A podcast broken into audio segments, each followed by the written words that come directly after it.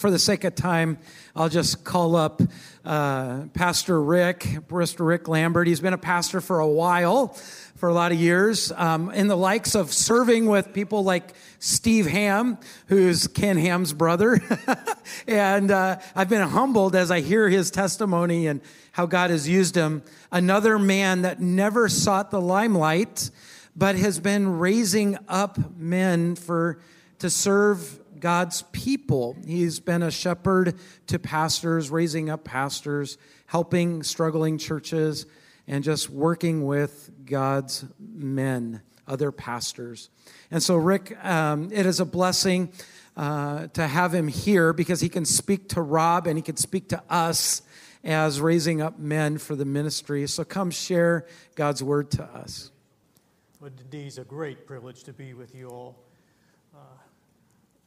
yesterday was such a, a, great honor to watch Rob's ordination and to see your participation and involvement, and uh, it was it was truly a blessing. Um, uh, again, I apologize for the time yesterday. I, I uh, looked down at my my watch, and we had 45 minutes to go, and that I thought this is plenty of time for Rob to get done. and then I looked down a little bit later and I thought I'd entered the twilight zone. The, the watch had not moved.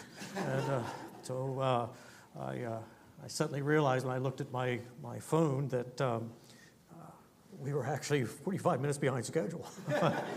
so, um, uh, so it, if, if you think Rob was long winded yesterday, it was my fault this time. So, so uh, don't worry, I have uh, a different watch here today. And, uh, and, you can hope it works. Uh, well, the, the, the, the, message today is going to be parallel in, uh, in its address. Uh, two prong, or depending on who you are, maybe even double barrel. but it's to Rob and to you but it's to Rob because he's taken upon himself, uh, by the direction of God, of course, the office of pastor. He's part of a great team here. Uh, I, you've, you've, already seen his, his, uh, his efforts, uh, his study, and his zeal in preaching. Um, when I read his synopsis, uh, which at least when I printed mine off, it was what over 100 pages, I guess. Uh, he referenced Scripture over 400 times. And I figured he's got this. Uh, this is not going to be an issue. And uh, the, the, the, whole ordination process was great. The other pastors uh, were excited. Many of them just mentioned to me how this made them want to go back and, and uh, start studying these things again. They got a little rusty, and, and I can agree. It was a blessing to see. And, and uh, Rob preached his answers, and, uh, and they were good, good answers. So it was a, it was a blessing to see. I, I enjoyed it immensely, and, um, and really I'm just going to be praying for him. And you, you have developed, Rob, a, a camaraderie of other pastors now. And boy, just follow up with them and, and maintain that fellowship with them. And I know you will with David, and, and I hope you will continue with me. And, and um, uh, if you go silent, I'll wonder why. So then I have to find out. But, um, but it was a blessing. You know, it's, it's like this, folks. God calls a man to be pastor teacher. He calls him to be his servant. But God uses the people to make him a pastor. And he is using you in dynamic ways to mold him, make him to be what he is. And as you continue that, well, you're going to get many more returns. Uh, it's an investment that's going to, to give some good, uh, good returns on it. So keep it up, and I hope uh, that you'll keep raising up more men to serve as overseers and under shepherds and, and pastors and teachers. It's a wonderful, wonderful calling because we live in a world that, well, we need strong leaders. We need passionate pastors who are not afraid to declare the truth. Uh, we, we've got so many pastors that are coming across, if it were possible, to be more merciful than God. And you can't. You can't be more merciful than God. You can only be compromising to sin. And so we want to show no mercy to sin.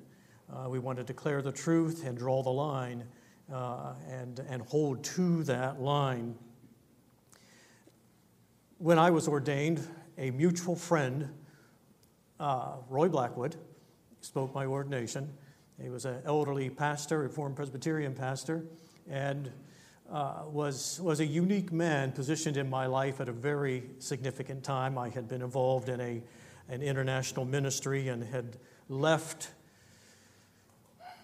troubled, discouraged, defeated, disillusioned, angry. Uh, I'd had enough. If, if I, I pretty much found myself saying, if this is the ministry, maybe I don't want it. And uh, I was living in Indianapolis at the time, and Roy Blackwood, who is also part of this organization, took me under his wing and, and helped heal my wounds. And uh, quickly, I might add, it didn't take long. Uh, he took me to the Word, and, and uh, in fact, what I'll share this morning, he started in my thinking. Um, but he shared something, and, and while it doesn't directly apply uh, in this situation, it was great advice because it's a temptation of every pastor uh, to, to create something uh, and, and not just depend upon the quality that God has given us into His Word. He said, Rick, the young man had some new ideas and some good ideas. But his new ideas weren't good ideas, and his good ideas weren't new ideas. and, um, and that became a reminder up to this day don't reinvent theology, lay it out, preach it as it is. And that's, that's the blessing of the Lord and, and the word that he gives us. There's a passage that I want to leave you, Rob, before we, we get into the, the actual message. And this, you'll see the, the significance of this message to your life as a pastor uh, and, uh, as, as a minister, and then to the congregation as a whole. Why we go through this ordination process, why you, you come to services on Sunday and throughout the week, hear the preaching of the word because the age demands it. We need this. Even if you don't fully understand or don't think you need it, you need the fellowship of believers and the accurate, steady preaching of the word. So, as I was thinking about a passage to share with you that would bridge the gap from from ordination into sermon, I, I was looking out your folks' window this morning, and uh, the one upstairs, and you can see Mount Baker and, and a beautiful, uh, serene view. And, and I, was, I was thinking, well, Father, what, what can I just share with Rob that, that lays out uh, the, the true heart that, that you have for him and that I can express on the Lord's behalf. And it was funny, I found myself humming a psalm uh, from the, uh, the Psalter, and I suddenly realized this has to be it. It's Psalm 121, picturing, of course, perfectly Mount Baker in the background. Let me read it to you, and then we will uh, we'll move into the sermon this morning. I lift my eyes to the hills. From whence comes my help? Where does it come from? My help comes from the Lord, who made heaven and earth. He will not let your foot be moved. He who keeps you will not slumber. Behold, he who keeps Israel will neither slumber nor sleep. The Lord is your keeper. The Lord is your shade on your right hand. The sun will not strike you by day, nor the moon by night. And this is what really was moving in my heart. Rob, the Lord will keep you from evil, He will keep your life. The Lord will keep your going out and your coming in from this time forth and forevermore. The Lord will keep you. That's that's an amazing and profound principle of Scripture. The Lord keeps you. And this, This is a significant aspect of sanctification. The work that God initiates, the work He begins, the work He develops, and the work He completes. And we love these passages which guarantee the safety the Lord gives us. And so, as I read that and sang it and hummed it, and, and I thought, you know, Father, thanks, that, that is what I would love to share with Rob this morning. So, Rob and I have been friends for ages, decades, and, uh, and he's always been a great, faithful friend.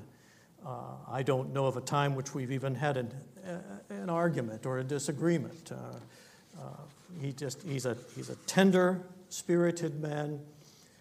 He has never changed. He's enthusiastic over 30 years ago as he was yesterday.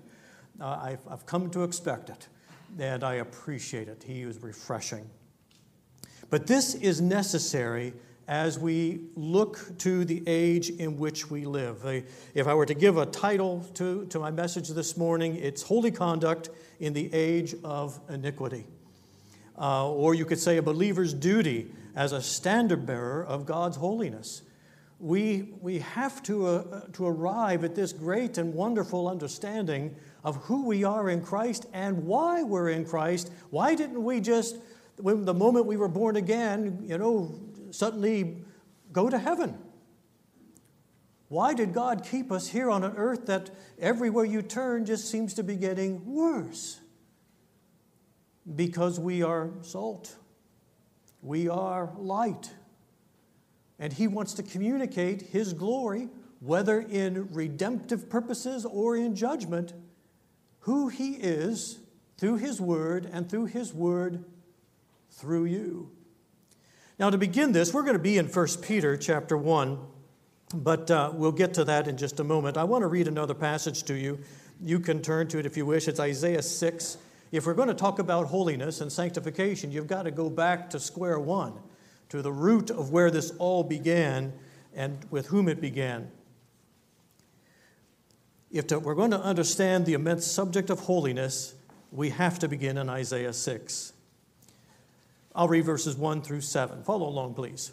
In the year that King Uzziah died, I saw the Lord sitting upon the throne, high and lifted up, and the train of his robe filled the temple.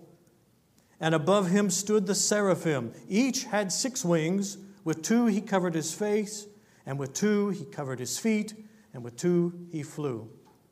And one called to another and said, Holy, Holy, holy is the Lord of hosts.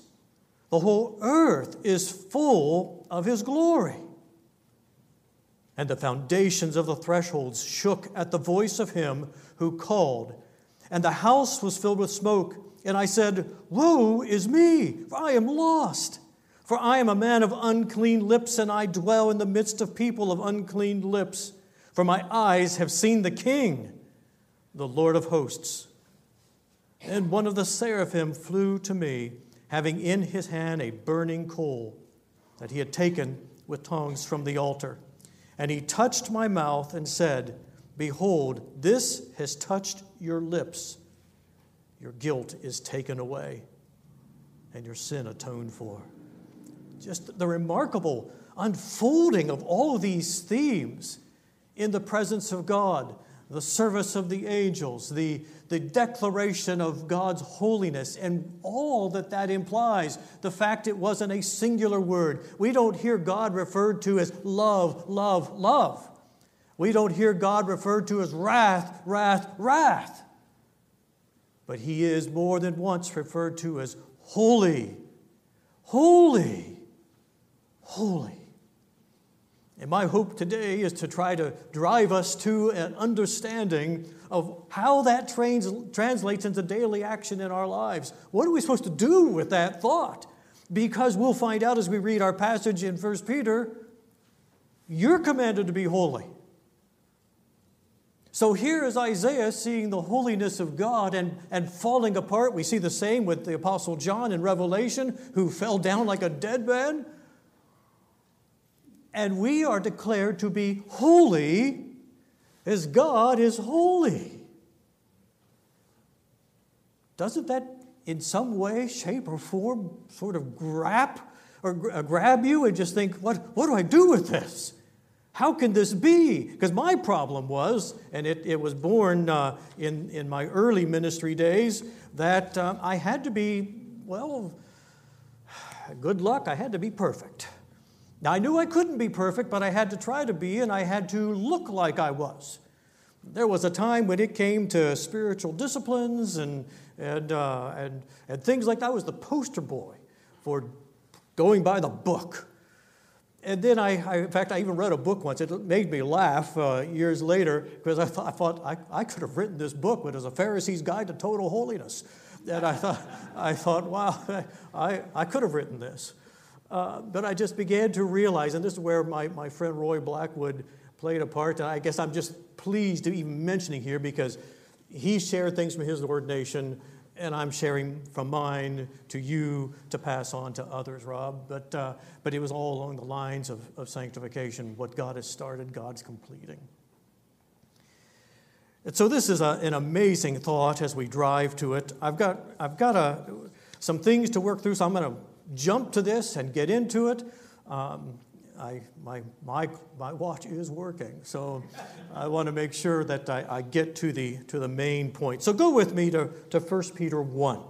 And I'm going to go quickly through this. I've been doing a, a verse by verse study in 1 Peter uh, with my brother's congregation in Michigan. They, they let me uh, preach up there um, and uh, endure me. So, uh, so I've been taking them through 1 Peter, and in fact, I think some might even be watching now. So I'll be ready to hear, uh, hear of my errors from them. so uh, there are going to be a few points that we're going to work through uh, as we get up to the, to the heart of this passage. But in, we first want to take a look at uh, uh, verses uh, 3 through 5. Blessed be the, the God and Father of our Lord Jesus Christ. According to his great mercy, he caused us to be born again to a living hope through the resurrection of Jesus Christ from the dead to an inheritance that is imperishable, undefiled, unfading, kept in heaven for you, who by God's power are being guarded through faith for a salvation ready to be revealed in the last time. So here I want us to begin to see this concept of holiness was established in verses 1 and 2. You can read them there. It's to the elect, to those who are sanctified through the Spirit, uh, they become the standard bearers. That's who Peter is writing to, the standard bearers of holiness, a, a work of sanctification being done by the Spirit. And now he begins to work us through what I believe is the theme of the book of 1 Peter be holy as I am holy, because he tells us how this all came into play. And then he spends the rest of the book showing us how it unfolds how it expresses itself in your confrontation to sin, how it expresses itself when you're suffering with persecution, how it expresses itself in the marriage relationship. All these things he unfolds and says, This is what sanctification looks like. And then, of course, ends the book, which we definitely won't get to today, but warning the overseers about the sanctifying process. You be humble and don't be lords. Shepherd the flock. So we start with how sanctification creates a living hope, and that's what we see here. There are several principles laid out, and I'm just going to mention them as we move on. He talks about the blessed God. And this is significant that he would start this way. Don't, don't get pulled into the fact that this was just a standard introduction that you know we often see it in Paul or, or whatever. This is not any this is this is a powerful word. For the idea of blessed, we derive our English word eulogy from, and it has the idea of what is the best that can be said about this person. So he's, Peter's going to introduce all that can be said that's great about God and get those thoughts moving in your mind so that in, in result you will say the best things about God.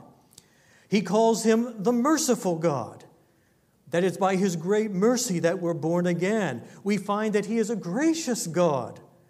He caused us to be born again to a living hope. And then we see that He is a powerful God because by His power we are guarded. This is an amazing concept. We're guarded by God. He Himself is our bodyguard. protecting us and preparing us and bringing us into his eternal home. So we read this, we know this, but now he wants us to live in the reality of it. So we find then that sanctification creates this living hope. You have an anticipation. It's not an, it's not an idle little thing. You want it, you desire it, you're anticipating it. You just don't know the time yet. But you need to be trained and prepared, and you are. The preaching of the word is faithful here. You're seeing it if you want to pay attention to it. God is showing you how He is making you to be like Jesus Christ. We have to train ourselves for godliness to see it. How is He training you? How is He working in you? What trial or affliction are you facing? What hardship? What doubt? All these things God uses to purify our hope. The next set of verses, chapter 1, verses 6 through 7, talk about how sanctification carries us through every trial. In this you rejoice, though now for a little while, if necessary, you are being grieved. And that's, that's a harsh word. You're being grieved. You're being hurt. You're sorrowful. You're frustrated. You're being grieved by various trials. So you have severe, you have light trials, uh, you have uh, the depths of sorrow trials, you have daily aggravation trials. Why is this? So that the tested genuineness of your faith, more precious than gold that perishes, though it is tested with fire, may be found to result in praise and glory and honor at the revelation of Jesus Christ. So we're facing these trials. They confront us, they bring affliction of real grief in our lives. We have a spiritual enemy that wants to intensify the pain of what we're going through. He's right there to beat us down. So that's an, even another form of grief that we face. Yet we see that these trials are refining furnace, and in it we discover that God has given us a great faith. Notice that, that in this, this, uh, this testing of faith, it's not God showing you, see, you don't have much faith. That's, that's the enemy's territory. He wants us to mind us, yeah, you faithless person. Don't you? Sanctification is simply God showing us in these trials, you see, you have faith. Let me show you how it works. And I'll elaborate more on that in just a moment. The third section that uh, we come to is verses 8 through 9. Sanctification causes our deepest and loudest praise. Through, though you've not seen him, you love him.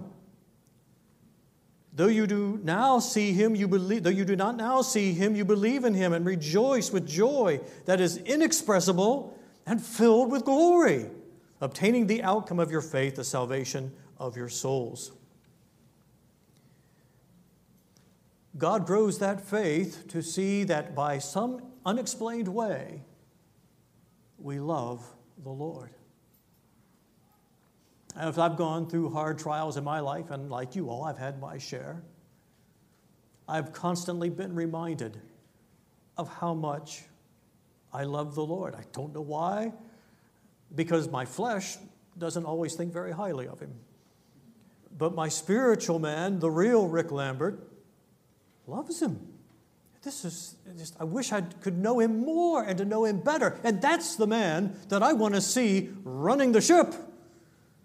And so that's why sanctification becomes so important because it brings that spiritual nature into the forefront. Instead of your body directing and, and, and leading into sin and frustrations, the spiritual man begins to take the lead and finds its nourishment in the scriptures and its, its fulfillment in the word and its love of fellowship, its, its love of being together.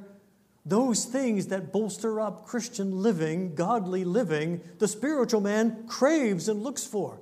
That's why when you get super uh, weighted down with sin or, or super discouraged or, or those things that just seem to wipe us out, as, as I had gone through when, when I had left that ministry work, uh, I was, I was, I was down and out, as it were. Uh, I could hear the referee giving the count. that God rushed Roy Blackwood to my side and said, It's like he picked me back up, dusted me off, and pushed me back in. He said, You'll be okay. Uh, and, and he was right. There's a refreshment that Lord wants to bring because we love him, and he gave us that love. Isn't that great? You know, just I, I think a Sunday or two ago, uh, uh, Pastor Kyle preached from, from Romans 5. And the love that gushes from our heart, that didn't come from you. God put it there. It's a fruit of His Spirit. It's a proof that His Spirit's there as well as faith. All the proofs of the Spirit, I, we call them fruits. I, I like to refer to them as proofs because I'm always looking for them. They're always there love, joy, peace, long suffering, gentleness, goodness, faith, meekness, inner power. All these things are right there, ready for us to discover. And God is constantly cultivating them so that we can see them. So God has put a love in our heart to love Him. We don't always know why, we don't always know how, but we do. And he keeps bringing that to the surface. So, sanctification creates a living hope. Sanctification carries us through every trial. Sanctification causes our deepest and loudest praise to God because we love Him.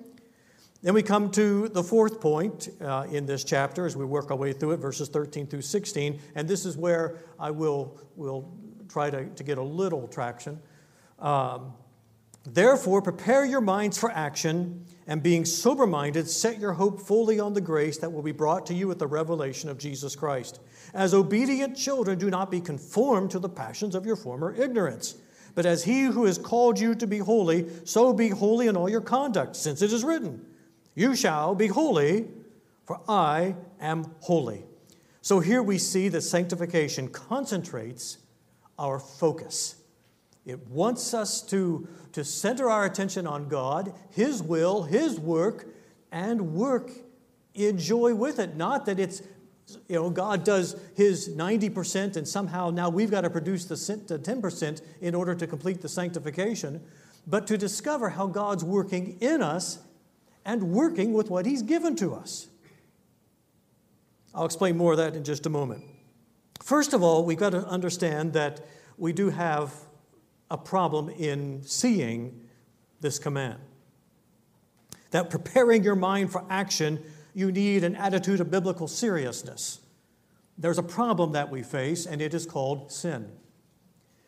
But let me just briefly paint you a picture of what sin really is. Now, we know how bad it is. I don't have to tell you that. We're all experts. So, so we, we know that sin is a vicious, vicious monster. But God defeated sin through Jesus Christ. It has no power except one deception.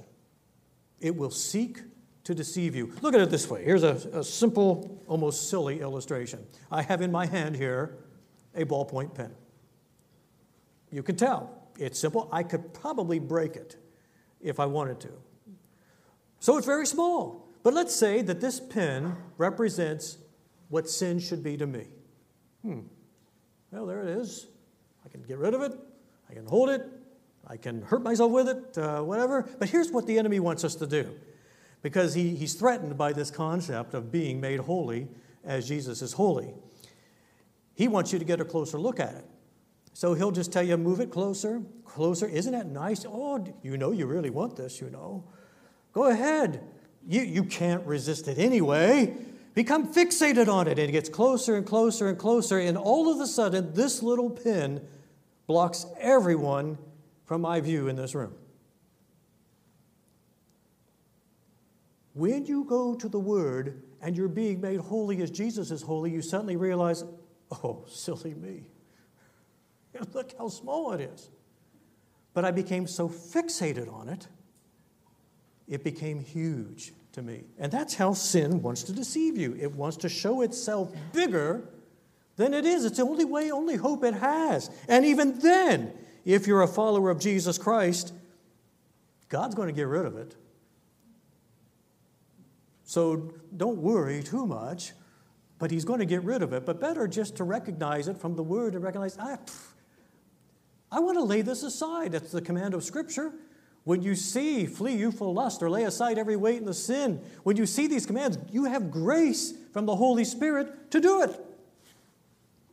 And so he'll teach you how. And again, that, now we come back to the, the fact why God has given us pastors. We're supposed to show you. That's our duty. So we are examples, are we not, pastors, elders, deacons? We're examples. And when we look at the qualifications of the scripture, so are your wives. I like how J.C. Ryle commented on this thought. He said, Satan knows well the power of true holiness and the immense injury which increased attention to it will do to his kingdom. He really is bothered by Christians who all of a sudden realize they're being made holy as Jesus is holy. And it goes even much deeper because not only are you being made holy, there's a legal document written that says you are. You are holy as I am holy, God says. And now he spends your lifetime teaching you you are. So it's like this we feel condemned over our sins and we get frustrated and, and discouraged by that and we think i can't be a christian and, and if i am i'm a bad christian and i'm a hypocrite or i'm a pharisee and, and all that may be true. But the bottom line is god is going to have the final say and he's going to keep working keep developing keep peeling back keep strengthening so that at some point in the near future i hope but in the future He's going to strip those things away, and you're going to go, I'm free. I'm at last, I'm free. I understand that sin does not have dominating power over me. In my, my life's work, I, I, I do a lot of discipleship work. I work with a lot of um, university students and, and uh, adults and all as well. And, and um, I'm just, this has been the theme help people see sin for what it is and holiness for what it is. We're declared to be holy, and then we're made to see about us what God sees. And of course, when God sees you, what does He see? The righteousness of who? Jesus Christ. And He wants you to see yourself covered in Jesus Christ. That's why when Martin Luther, I, I, I can't get the exact quote, it's just off the top of the head, but when confronted about, you know, he says, when Satan comes and he harasses you and, and trips you up and tempts you and accuses you about your sins, what do you say? What of it? What of it? So you've got to come to this place, and it's the Holy Spirit's work to bring you to that place where you go, what of it? because God's going to deal with me and my sins by leading me in the righteousness of Christ. I will at his right at the right time break out of this. So understand, there are some sins that you're going to confront and you're going to get rid of them. They're, I mean, it's going to be they're out of here. And yet there'll be others, oh, you'll wrestle with to your dying day. Don't you find it interesting that we don't struggle with every sin possible. We have our pet ones. Then we have the ones that, like flies or mosquitoes, irritate us. But we don't struggle with every sin. I, I, I've never had a temptation to rob a bank. I never have. I've never walked in a bank going, hmm, I wonder if I could. I've never had a temptation to murder anybody even with road rage. As far as I'll go is the horn, but that's, that's it. So, but I do struggle with my own sins, and they drive me bonkers. Like Paul, I, I, go before the Lord, God, take it away, take it away, take it away. And of course, you know what we hear, you've heard it too. No, my grace is sufficient. My strength is perfected in your weakness. And then, through the sanctifying work of the Holy Spirit, we're trained to say that I'm going to glory in my weaknesses. And we're trained to do that. The Holy Spirit trains us there.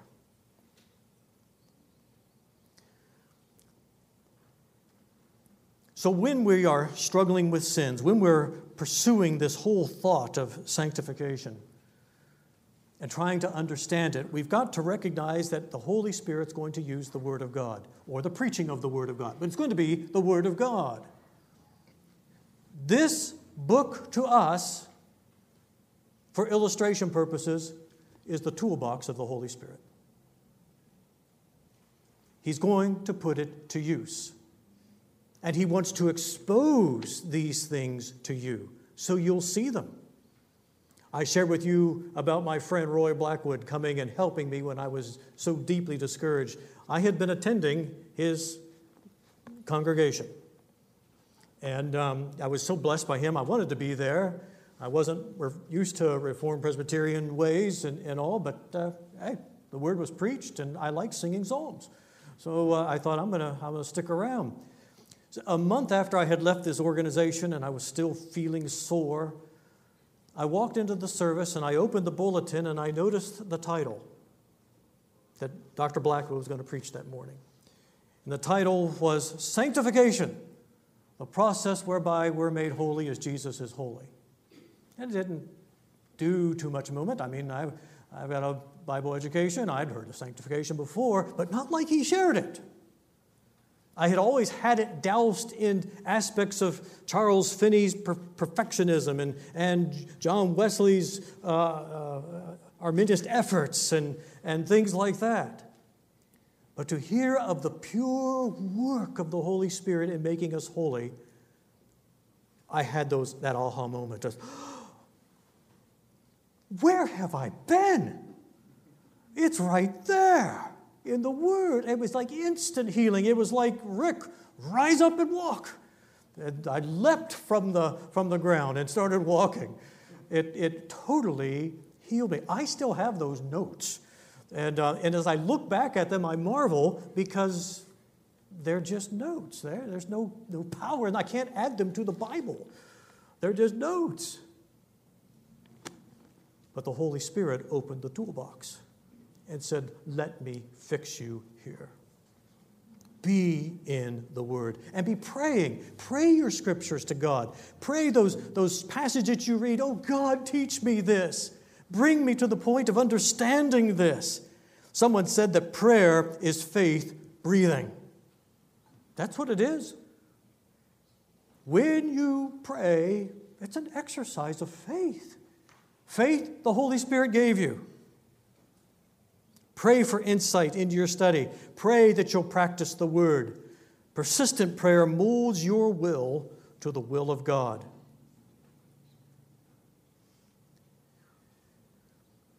He goes on in the passage as obedient children, don't be conformed to the passions of your former ignorance. Don't go back to the old schematic, is what the word conformed means the old plans for your life. You're not going to fit. It's going to be frustrating if you try. So don't go back. God has created a new mold, like Christ, and that is where you are you're going to be your happiest. So God's going to teach you to obey. And there are two simple principles of obedience that I want to share, and then we're going to run to our last point. Two simple principles of obedience. The first is action what you're to do. And always know if God tells you to do something, He's going to give you grace to do it. He'll train you to do it. It may take time to do it, but you're going to do it. It's a command. And then, one that's often overlooked a responsive obedience, submitting to what God brings to your door. I, I can look at the actions and think, okay, God, let's work on this. Let's do it. But I'm not as sharp on the submission side. Because, like, like anyone else, I'm looking at the trial going, oh, God, do we have to go through that? I'd rather pass that one up. Is this required? God says, submit, submit. Isn't it interesting that James 4 points out we're to submit to God, resist the devil? But we've got to be submitting to God, which means that we accept what he serves up and respond in obedience to him. John Brown, one of my favorite commentators, had this to say about this passage, and I loved it. It's one of these things, I, I read it, it was like my eyes rolled back into my head. I couldn't believe what I was reading. It's, and you may not be as impacted as I was, but I was just I was riveted by this. It's exactly what I needed to see. He said this To be conformed to God is man's truest happiness. God is, and this is, this is what got me. I, I, I just, I mean, I knew it, but my eyes, my eyes seeing it thrilled my soul. God is the happiest being in the universe. Now, you think if you were God, you might look at the earth and going, Ugh. But he's the happiest being in the universe. Nothing has exceeded his happiness. I read that and I just thought, oh, I love that thought. That was, that was an instant tank full. I thought, this is, I'm ready to go. He is perfectly happy because he is perfectly holy. Man cannot participate in the happiness of God but by becoming partakers of his holiness. That's the only way. So we better understand what is holiness, or we're not going to be happy. I want to be happy. I want the world to see Rick Lambert as a man who is thrilled with the life God's put before him. So that whatever comes my way, God's planned it all. I'm going to submit. Tell me what to do by your word and give me the grace to obey it, and I'm going to go for it. So he says in 1 Peter, this is our final point sanctification conforms us to Jesus Christ. But as he has called you as holy, in all your conduct, since it is written, you must be holy as I am holy. Of course, Peter is referring to Leviticus 11:44, Leviticus 9, 19:2, and I especially like Leviticus 20, 26 when he says, you shall be holy to me, for I am the Lord, am holy, and have separated you from the people that you should be mine. That's, that's a beautiful definition of holiness. I like that commitment. I love that dedication. My mom used to tell me the, the song my dad sang to her at their wedding. So she came down the aisle, he sang to her, and he had a big booming tenor voice. And uh, uh, name of the song, perhaps you heard it, it's called Because. And uh, it ended uh, how thrilled he was because God made you mine, was the, the theme of the song. And, and uh, it just, it brings back that whole concept. God is saying, I've made you holy. You are mine. And what happens when you are the possession of God? You see, this is where we've got to change the way we think if we're not thinking that way. You're God's. You're not your own. You're bought with a price. You belong to God. There are three aspects of holiness, and with this I will bring this to a conclusion.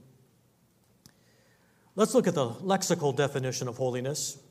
It's powerful in itself, but I'll look at, uh, we're going to sort of break it down a little bit. Holiness is separation from the world and the lordship and power of sin to the controlling power of God. It's being separated from one to another. Simple? You got it? It's not complex. I like how Vine put it sanctification is thus the state predetermined by God for believers into which his in grace he calls them and which they begin their Christian course and so pursue it. You know, you, you think of, of uh, the Holy Spirit coming along in this realm of holiness. We've been separated. We're no longer on the broad way that leads to destruction. We're now on the narrow way that leads to life, and that is the path of holiness. That's the path of sanctification. And it's difficult, and there aren't many who find it. But you're there if you're a follower of Jesus Christ. And the Holy Spirit's there to show us, I've separated you from the broad way, so stop trying to go back to it. Stop trying to get so close to it. You're not designed to go back anymore. You can't get there. Don't go there.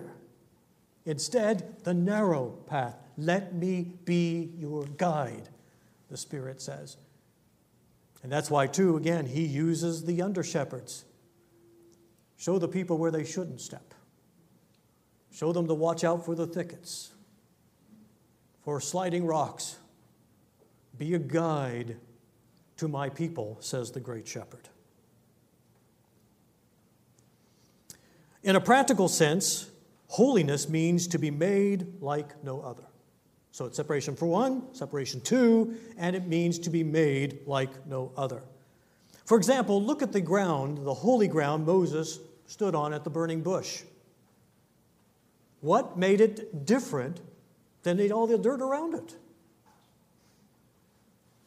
God chose to use it. It was like no other ground because God chose that patch of dirt.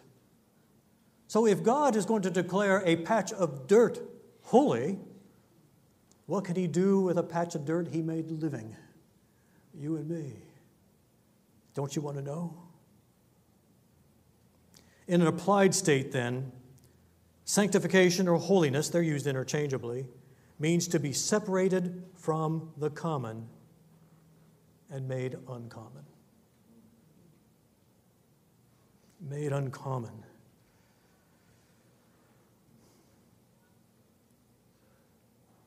The difference being twofold, of course. Since power has been eliminated and you've been declared to be like Jesus, and your life here on earth before a godless, dying world is to be made like Jesus Christ. They need to see it.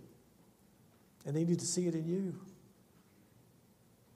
You and we are God's choice of showing his holiness. That's why Peter began this whole section. You better have a, a serious mind, a biblically serious mind.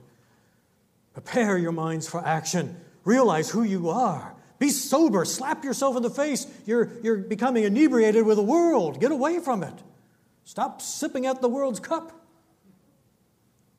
And let the world see Christ. There's no trial, no desperate situation so deep that God can't find you and help you. Isn't that what Corrie ten Boom used to say? There is no pit so deep that God is not deeper still. And He wants to pull you out and bring you up and set your feet on a new foundation and launch you and use you, any of you. He's looking for you to obey His word, and He'll lay it out for you. And He's looking for you to submit to Him.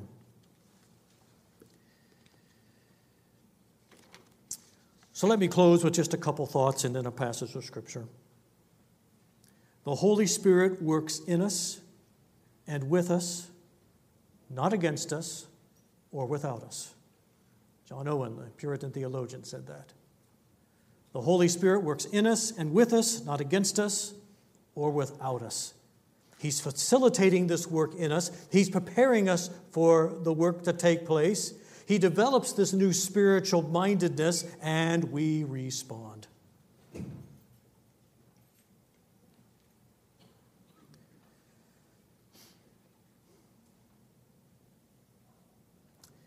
I like how B.B. Warfield described this. He said, The Christian life on earth is a conflict with sin and therein is the dreadfulness of the situation on earth displayed.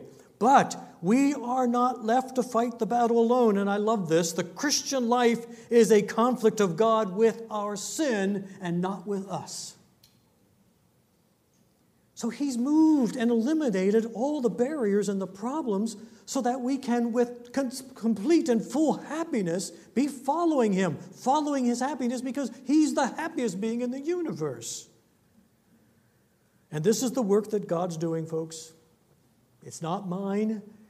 Yet I'm not, a, I'm not some mindless puppet off to the side where God puts his hand and I do what, what he's. No, God wants me to participate with him. And so he has given me everything I need to take the next step and to rejoice with him and be happy with him that, that we're doing this. And he let me do this.